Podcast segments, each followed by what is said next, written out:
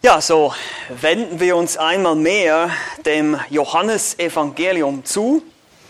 Wir sind mittlerweile immer noch im Kapitel 5 dieses wunderbaren Buches, welches uns der Apostel Johannes durch und unter der Inspiration des Heiligen Geistes gegeben hat. Wir dürfen heute einmal mehr einen Einblick bekommen in die Debatten zur damaligen Zeit im ersten Jahrhundert zwischen Jesus und den Pharisäern und Schriftgelehrten. Und das ist einfach hilfreich für uns heute. Und ihr werdet gleich sehen, auch in diesem Kapitel, es ist sehr aktuell, es ist hochaktuell, was wir hier lesen.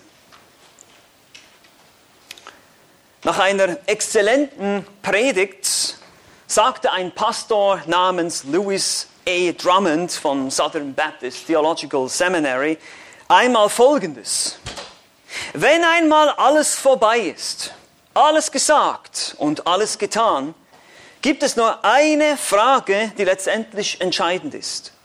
Kennst du Gott? Kannst du ihm und somit der Ewigkeit begegnen? Kennst du Gott? Weißt du, wer er ist? Hast du eine lebendige Beziehung zu diesem Gott. Nicht nur Fakten wissen oder mal gehört oder mal ein paar Geschichten aus der Bibel, sondern kennst du ihn? Hast du eine persönliche Beziehung? Und zwar eine persönliche Beziehung, die sich darin zeigt, dass es Auswirkungen gibt in deinem Leben. Dass du Veränderungen erlebst. Dass der Geist Gottes dich umgestaltet. Kennst du Gott? Eine wichtige Frage. Nun, dann drängt sich natürlich automatisch die Frage auf, ja, wo finde ich denn Gott? Wo finde ich den Zugang zu ihm? Nun, Jesus Christus ist dieser Zugang. Er ist die Tür. Er ist der gute Hirte. Er ist das wahre Brot. All diese Dinge lesen wir bereits im Johannesevangelium. Er selbst ist Gott, der als Mensch auf diese Erde kommt. Und das ist das Thema des Johannesevangeliums. Was passiert, wenn der Schöpfer Mensch wird? Wenn der Schöpfer in die Schöpfung hineinkommt und seine Fingerabdrücke hinterlässt auf diesem Planeten. Und das hat er sehr deutlich gemacht, meine Lieben. Er hat sehr deutliche Fingerabdrücke hinterlassen. Wir haben unsere ganze Zeitrechnung nach seiner Geburt ausgerichtet. Heute haben wir das Jahr 2021 nach Christi Geburt. Der Schöpfer kommt in die Schöpfung und es passiert was. Das bleibt nicht irgendwo verborgen in einem kleinen Winkel, sondern es wird öffentlich. Es wird deutlich. Es gibt Zeichen und Wunder. Es gibt Unglaubliches, wie wir gerade gesungen haben. Unbeschreiblich, unglaublich. Das ist zu erwarten, wenn der Schöpfer in die Welt kommt, wenn das Wort Fleisch wird, so wie es im ersten Kapitel heißt. Und so hat Jesus gewissermaßen hier auf Erden seinen Personalausweis gezeigt oder seinen Reisepass. Er hat sich ausgewiesen. Er hat Zeugnisse vorgelegt. Nun, es ist ja bald Urlaubssaison und wir dürfen, dank dem Herrn, auch bald wieder verreisen. Ja, andere äh, schmolzen schon, die dürfen schon nächste Woche die Ferien, das ist sehr schön, gönnen wir euch, wunderbar. Ihr geht dahin, ne, stellt euch mal vor, andere kommt da an, in Malaga, ne, in Spanien, an der Grenze, also so ein bisschen vorher natürlich die Grenze, oder auf dem Flughafen. Und dann sagt er, ja, äh, wer sind Sie denn? Ja, ich bin André, ich bin André Förster. Ja. ja gut, das kann jeder sagen. Was brauchen wir? Wir brauchen einen Pass, eine Identitätskarte und vielleicht auch noch einen Impfausweis heute, aber das ist jetzt nicht so wichtig. Aber auf jeden Fall eine Identitätskarte brauchen wir, um zu zeigen, ich bin tatsächlich, oder er jetzt, Andre Förster, ja, aus Berlin. Es gibt viele andere, es gibt sogar viele andere Förster sicherlich. Und das muss eine bestimmte, also ein Ausweis, eine, eine Identitätskarte, eine Bestätigung für dieses, diese Identität. Und so hat Jesus auch gewissermaßen seine Zeugnisse vorgelegt, die ihn bestätigen als Sohn Gottes, als Jesus, der Gottmensch. Das ist das Thema des Johannesevangeliums. Könnt ihr euch erinnern, diese drei Stichworte, die, Johannes immer wieder sagt, bringt das immer wieder ins Spiel. Zeichen, Glauben, Leben. Diese Zeichen, die Jesus tut. Die Zeichen, die er aufgeschrieben hat, Kapitel 20, damit wir glauben, dass Jesus der Christus ist, dass er der Sohn Gottes ist und dass wir durch diesen Glauben Leben haben, ewiges Leben. Das ist sein Ziel. Deshalb schreibt Johannes der Apostel dieses Evangelium gegen Ende des ersten Jahrhunderts. Wir haben schon viele Zeichen gesehen. Er verwandelt Wasser zu Wein im Kapitel 2. Wir haben die Heilung des Sohnes eines königlichen Beamten gesehen. Das zweite Zeichen, das dritte Zeichen, die Heilung am Teich Bethesda eines Kranken. Und diese Heilung, die löst eine kontroverse Diskussion aus über die Identität Jesu. Er tut dieses Wunder und er befiehlt diesem Kranken, der krank war, der geheilt wurde, seine Liegematte zu tragen am Sabbat. Uh, das war ein Schabbatbruch aus der Sicht der jüdischen Tradition. Man durfte keine Lasten tragen, also auch keine Liegematte. Das war natürlich eine übertriebene, überspitzte äh, Auslegung ähm, von zum Beispiel im Buch Nehemia sehen wir das, dass Lasten getragen wurden, aber das war zum Zwecke von gewerblichem äh, Einkommen, also irgendwie zu arbeiten und Geld zu verdienen. Das hat er ja nicht gemacht. Somit war das eigentlich kein Bruch des Sabbats. Aber die Juden klagen ihn an. Die Schriftgelehrten und die Pharisäer klagen ihn an. Du hast den Sabbat gebrochen. Warum tust du das? Und Jesus macht deutlich, dass er Gott ist, dass er die Quelle des Lebens ist, dass er eines Tages der Richter sein wird. Das haben wir gelesen in den Versen 17 bis 30 hier in Kapitel 5 im Johannesevangelium. Aber hier auch wieder. Das kann ja jeder sagen. Du bist Gott, du bist die Quelle des Lebens, du wirst der Richter sein. Ja, schön. Beweise das einmal. Weil du sagst das alles über dich selbst, aber woher sollen wir denn wissen, dass das wahr ist? Das sind doch ganz legitime Fragen, wird heute auch immer wieder gestellt, nicht wahr? Von vielen, vielen Ungläubigen. Ja, woher sollen wir denn wissen, dass ausgerechnet Jesus der Weg und die Wahrheit und das Leben ist? Nur weil er das selber gesagt hat. Nun, es gibt Beweise. Es gibt Zeugen.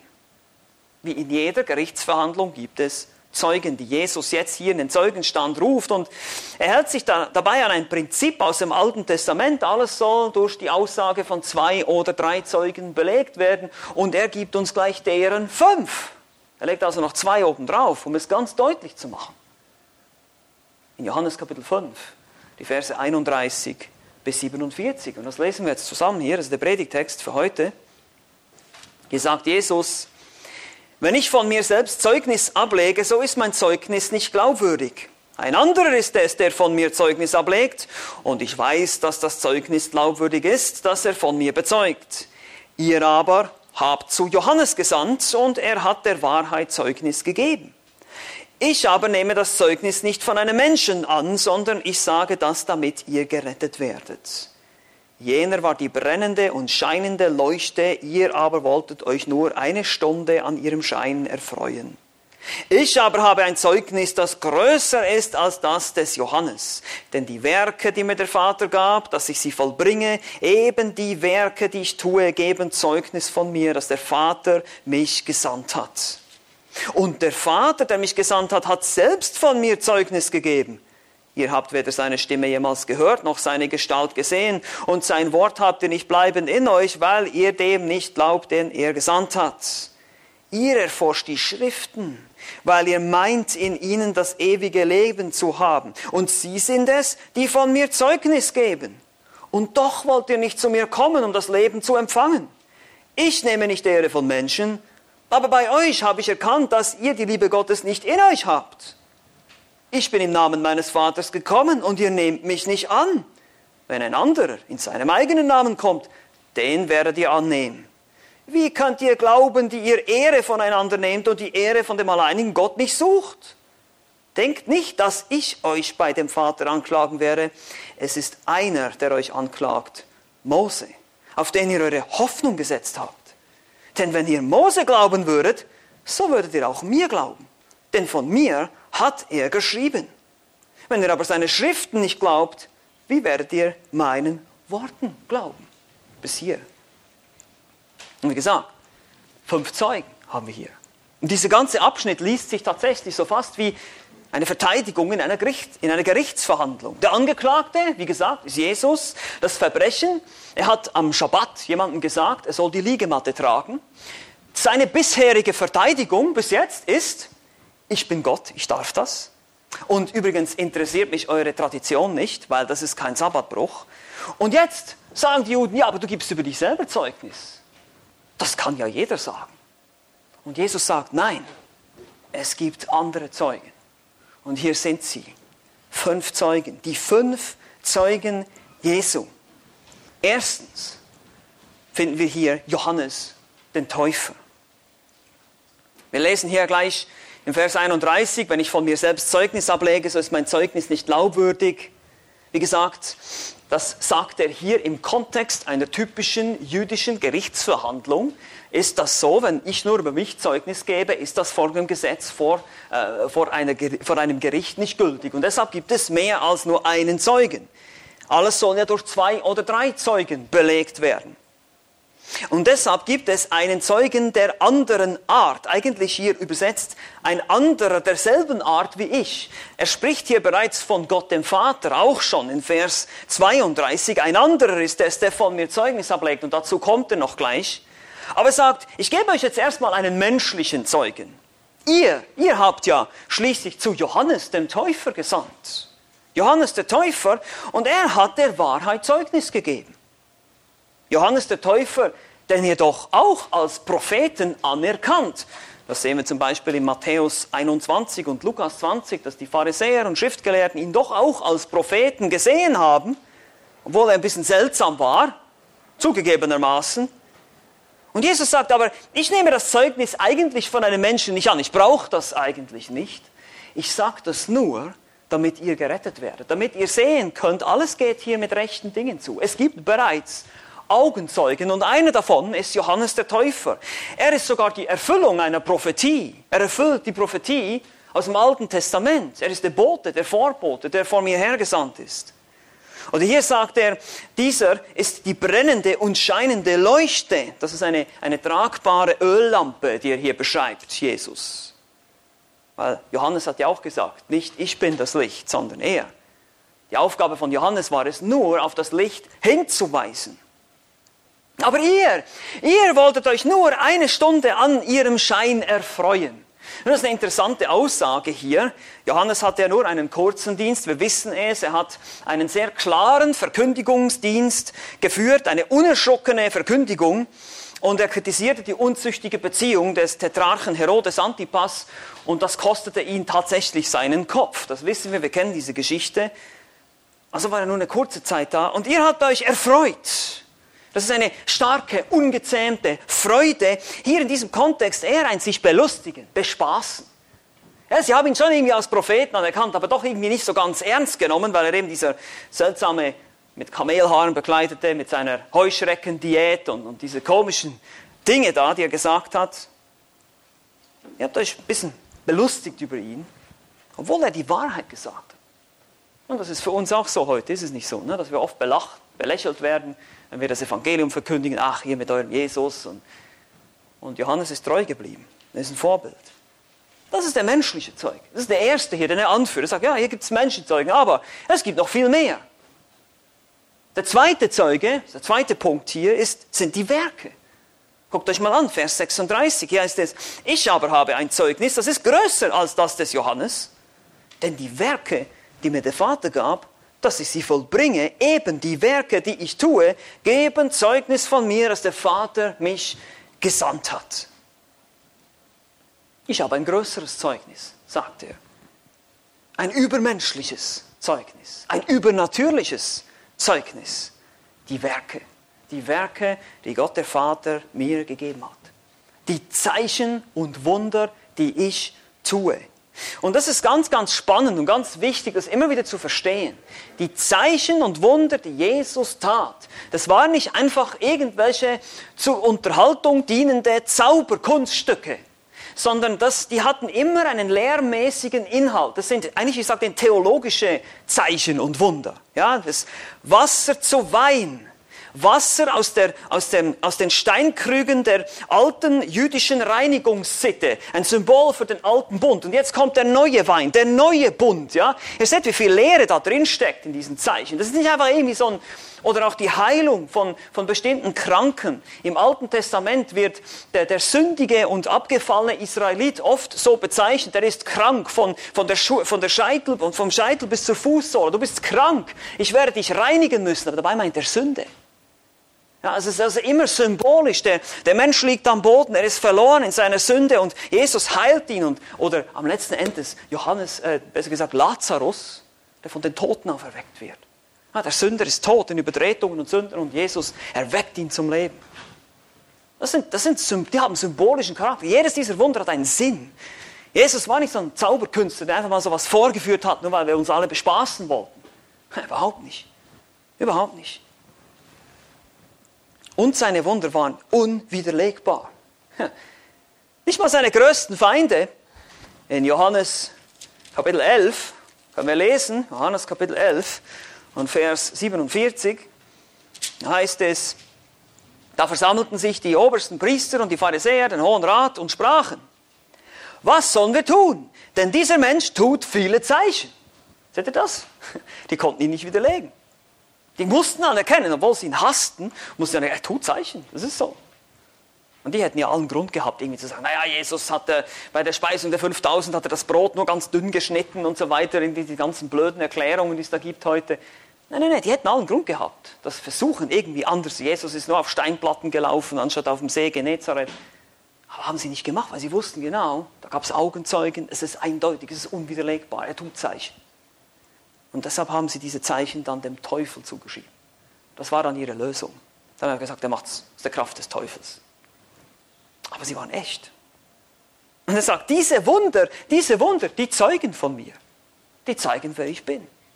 Also wir haben Johannes den Täufer, wir haben die Werke und jetzt drittens der Vater selbst. Guckt wieder zurück in Johannes 5, in Vers 37 heißt es, und der Vater, der mich gesandt hat, hat selbst von mir Zeugnis gegeben.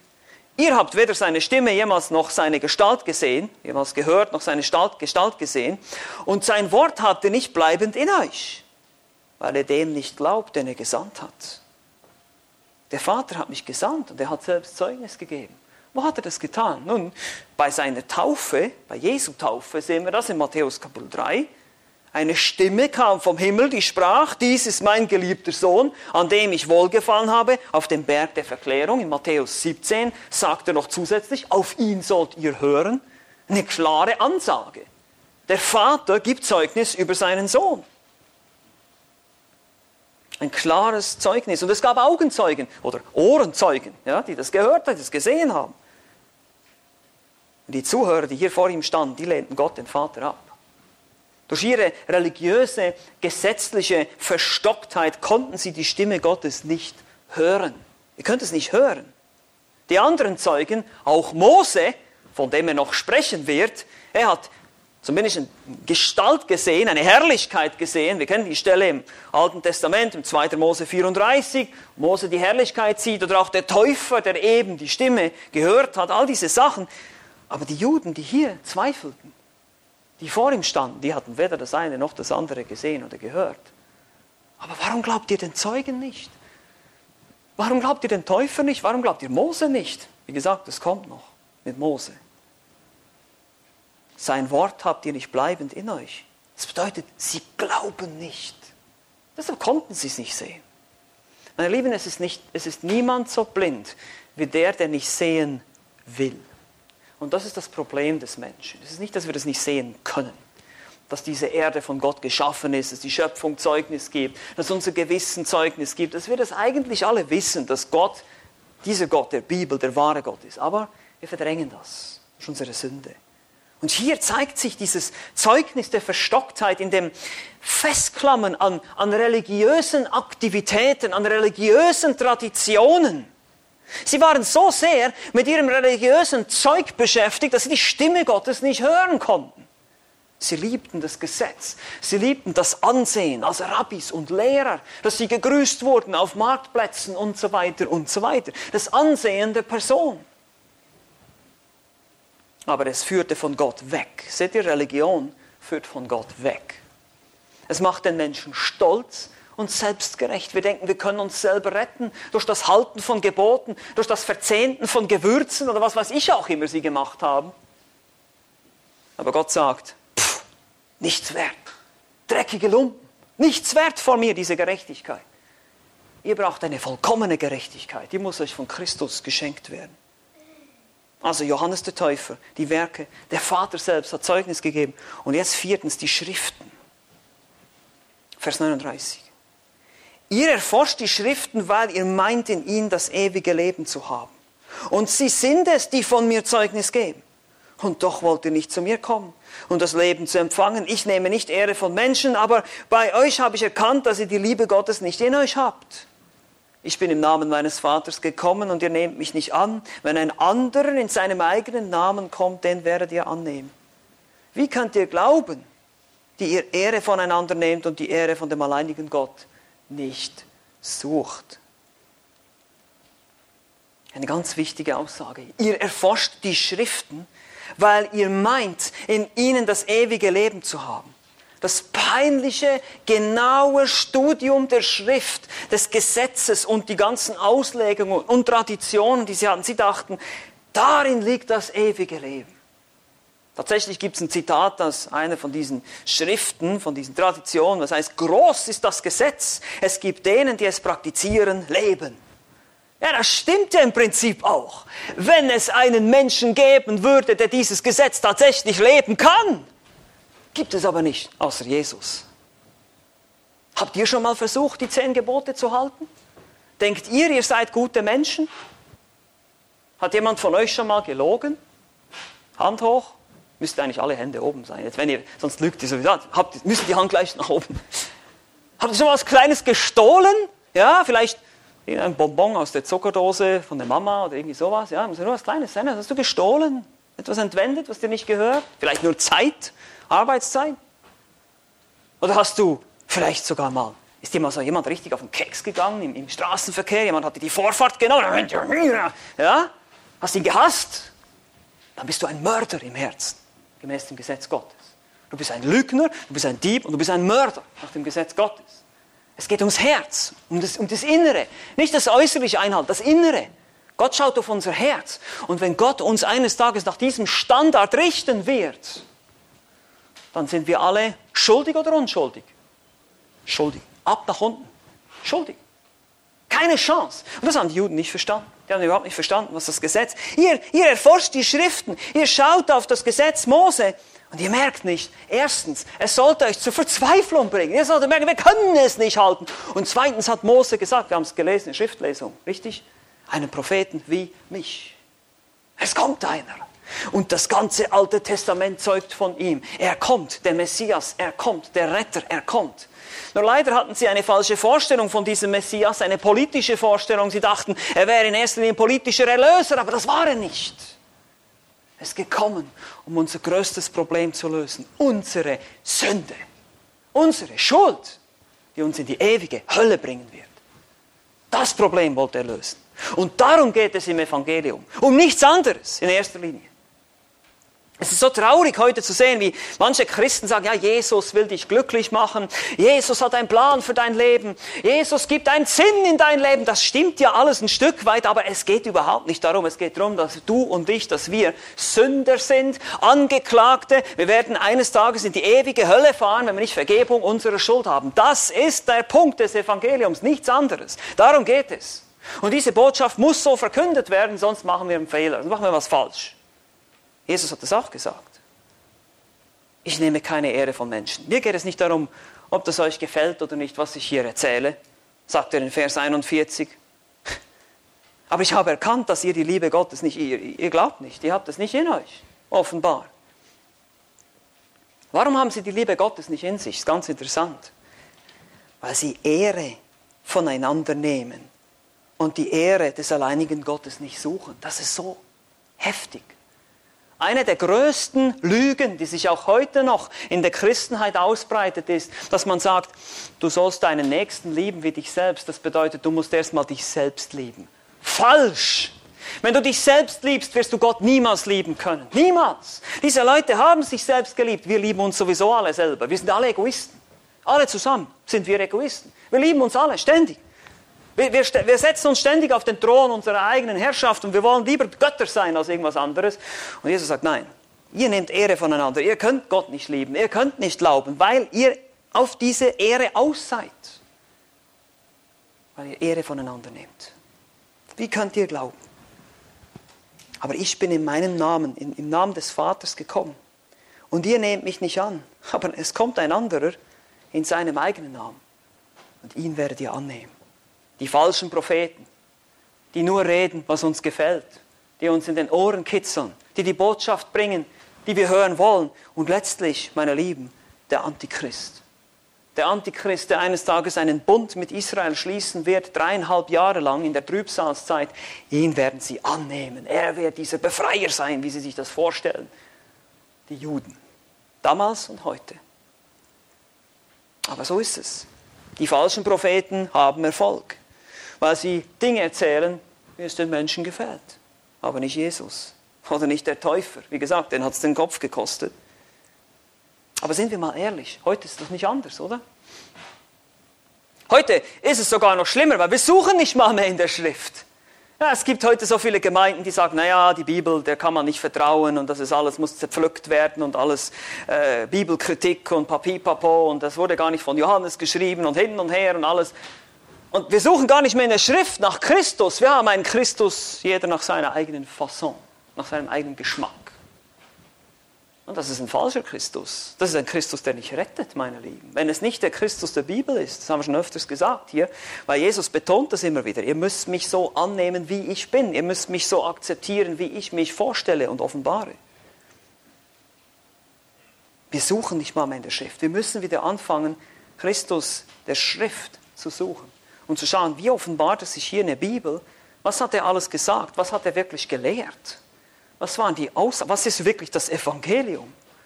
Dass wir uns hier nichts einbilden und irgendwas vormachen, so wie die Leute damals im Johannesevangelium. Wir werden noch viele von ihnen sehen, die sich was vormachen, die Jesus nur suchen, weil sie Brot kriegen, weil sie gefüttert werden. Aber nicht, weil er wirklich der Messias, der Gottessohn ist. Ach, das, ich will einfach Brot haben, ja, ich will endlich nicht mehr arbeiten müssen. Ja, das sind die Motive teilweise, die, die uns gezeigt werden hier. Also wir haben fünf Zeugen, wir haben Johannes der Täufer, die Werke, der Vater, die Schriften und jetzt haben wir noch fünftens, gesondert hier, Mose. Und wir könnten Mose auch zu den Schriften zählen natürlich, aber es ist interessant, dass Mose hier speziell ähm, erwähnt wird, weil ihr müsst verstehen, die, die Pharisäer, die haben Mose sehr verehrt, er hat das Gesetz geschrieben, die waren ja Gesetzesgelehrte dann gab es aber auch noch die Sadduzäer und sogar die Samariter, könnt ihr euch vielleicht erinnern, die haben nur die fünf Bücher Mose akzeptiert als Lehre. Also er sagt im Prinzip hier, sogar Mose, Vers 45, denkt nicht, dass ich euch bei dem Vater anklagen werde. Es ist einer, der euch anklagt, Mose, auf den ihr eure Hoffnung gesetzt habt. Denn wenn ihr Mose glauben würdet, so würdet ihr auch mir glauben. Denn von mir hat er geschrieben. Wenn ihr aber seine Schrift nicht glaubt, wie werdet ihr meinen Worten glauben? Wie gesagt, die Pharisäer, die Sadduzäer und sogar, haben das auch gesehen, die Samariter, halten, hielten sehr viel von Mose. Und er sagt, wisst ihr was, Mose ist nicht euer Erlöser, so wie ihr das meint. Ja, es gab Traditionen, zum Beispiel hier aus Kapitel 12, Vers 6, aus der Himmelfahrt Mose, das ist ein apokryphisches Buch, also nicht inspiriert, steht, der Herr hat mich eingesetzt, für ihre Sünden zu beten und Fürbitte zu tun für sie. Mose ist hier der himmlische Hohepriester, der Fürbitte tut für die Israeliten. Da seht ihr, sie haben ihre Hoffnung auf Mose gesetzt. Aber eigentlich, wenn sie Mose zugehört hätten im Alten Testament, die Bücher, die er tatsächlich geschrieben hat, dann hätten sie Sachen gehört wie, so schreibt euch nun dieses Lied auf und du sollst es die Kinder Israel lehren, lege es in ihren Mund, damit mir dieses Lied ein Zeuge sei gegen die Kinder Israels. 5. Mose 31, 19, das ganze Lied Moses, Kapitel 32 im fünften Buch Mose ist ein riesiges Zeugnis über den Abfall, das Versagen Israels, noch bevor sie überhaupt ins geheiligte oder ins, ins, ins verheißene Land kommen. Sagt er ihnen schon alles voraus, das werdet ihr tun. Ihr werdet euch abwenden. Ich werde euch in die Gefangenschaft wechseln. Es steht schon alles fest da. Sie müssen das lernen und das Lied singen. Müsst ihr euch das mal vorstellen. Die kannten dieses Lied, hätten das wissen müssen. Mose zeugt gegen euch, sagt Jesus. Ihr solltet es besser wissen. Und er zeugt von mir. Haben wir gesehen, Schriftlesung, haben wir gelesen. Und wer nicht an Christus glaubt, der bleibt unter dem Gesetz. Wir haben schon gesehen, das Gesetz Gottes kann kein Mensch halten, denn es war nie dazu gedacht. Das Gesetz Gottes ist ein Spiegel. Es zeigt mir meine Sünde. Das ist wie wenn ich in einen Spiegel gucke und ich sehe, ich habe so einen riesigen Pickel hier und dann versuche ich den aber mit dem Spiegel zu putzen. Das geht nicht, weil der Spiegel ist nur dazu da, zu zeigen, dass was nicht stimmt mit mir. Aber ich brauche ich weiß nicht, Klerasil wie heißt das Zeug, ja, um das wegzukriegen. Und wir brauchen Jesus, wir brauchen diese Waschung der Wiedergeburt, um unsere Sünde loszukriegen von uns. Das ist genau der Punkt. Aber wenn Sie Mose gelesen haben, hätten Sie eigentlich verstehen sollen, dass Mose auf Christus hinweist.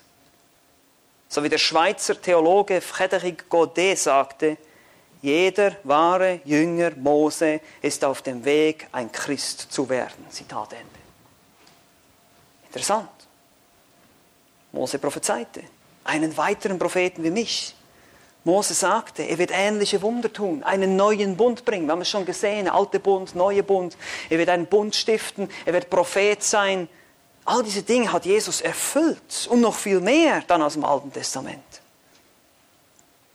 Und genau dieser steht jetzt hier nun vor euch. Und deshalb werde ich euch nicht anklagen, sagt Jesus, sondern Mose hat es schon lange getan.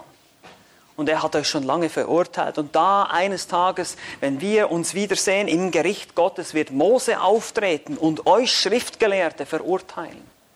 Stellt euch das mal vor, wie skandalös das gewesen sein muss für diese Gelehrten, weil die haben Mose verehrt und gesagt, wir sind diejenigen, die das Gesetz Mose halten, wir sind hier die Frommen. Und jetzt kommt Jesus und sagt, nee, Moses wird euch verurteilen.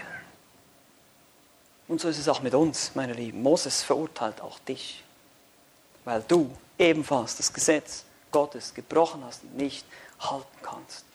Und deshalb brauchst auch du einen Erlöser, genauso wie ich. Das Gesetz Mose klagt uns an, es hat einen Zweck. Es sollte uns zur Verzweiflung treiben. Und es sollte uns Richtung Christus treiben. Diese Erwartung, die im Alten Testament aufgebaut wird, auf diesen kommenden Erlöser. Und die Frage ist, Jesus hat am Kreuz auch für deine Sünde bezahlt und bietet auch dir das Heil an. Die Frage ist, willst du auch diese eindeutigen Zeugnisse von Jesus, ich meine, die wurden von mehreren hunderten Augenzeugen belegt. Leute waren bereit dafür zu sterben. Das ist nicht irgendein Hirngespinst. Das geschah nicht irgendwo in einer Ecke versteckt. Das geschah alles öffentlich. Und es gab immer mehrere Zeugen. Das kann einfach nicht nur eine, ganz, eine, eine Lüge sein, für die diese Menschen alle gestorben sind. Du musst dir darüber Gedanken machen, wenn du Christus noch nicht kennst. Und wenn du ihn kennst, dann sei ermutigt über diese Zeugnisse. Weil wir wissen, weil wir wissen, dass sie wahr sind. Und deshalb willst auch du diese eindeutigen Zeugnisse ablehnen? Ich hoffe nicht. Amen. Lass uns beten. Vater im Himmel, wir danken dir einmal mehr für das Zeugnis, das du abgelegt hast über deinen Sohn. Und auch das schriftliche Zeugnis, das wir heute vor uns haben in der Heiligen Schrift, in der Bibel. Danke, dass du uns eindeutige und klare Worte gegeben hast. Nicht unverständliche Dinge, sondern ganz klar und deutlich. Sehen wir die Heilslehren, sehen wir die Verdorbenheit des Menschen, sehen wir unsere Schuld, sehen wir unsere Unfähigkeit und auch unser Bedürfnis nach einem Messias, nach einem Erlöser, der uns in seiner Gnade und Liebe unsere Sünde vergibt. Danke dafür. Wir preisen und loben dich. Möge dieses Zeugnis angenommen werden, auch von denen, die hier drin sind, die dich noch nicht kennen Mögest du ihnen Buße schenken und Umkehr, dass sie gerettet werden. Und mögen wir einfach ermutigt sein und dieses Zeugnis weiter verkündigen in alle Welt. In Jesu Namen. Amen.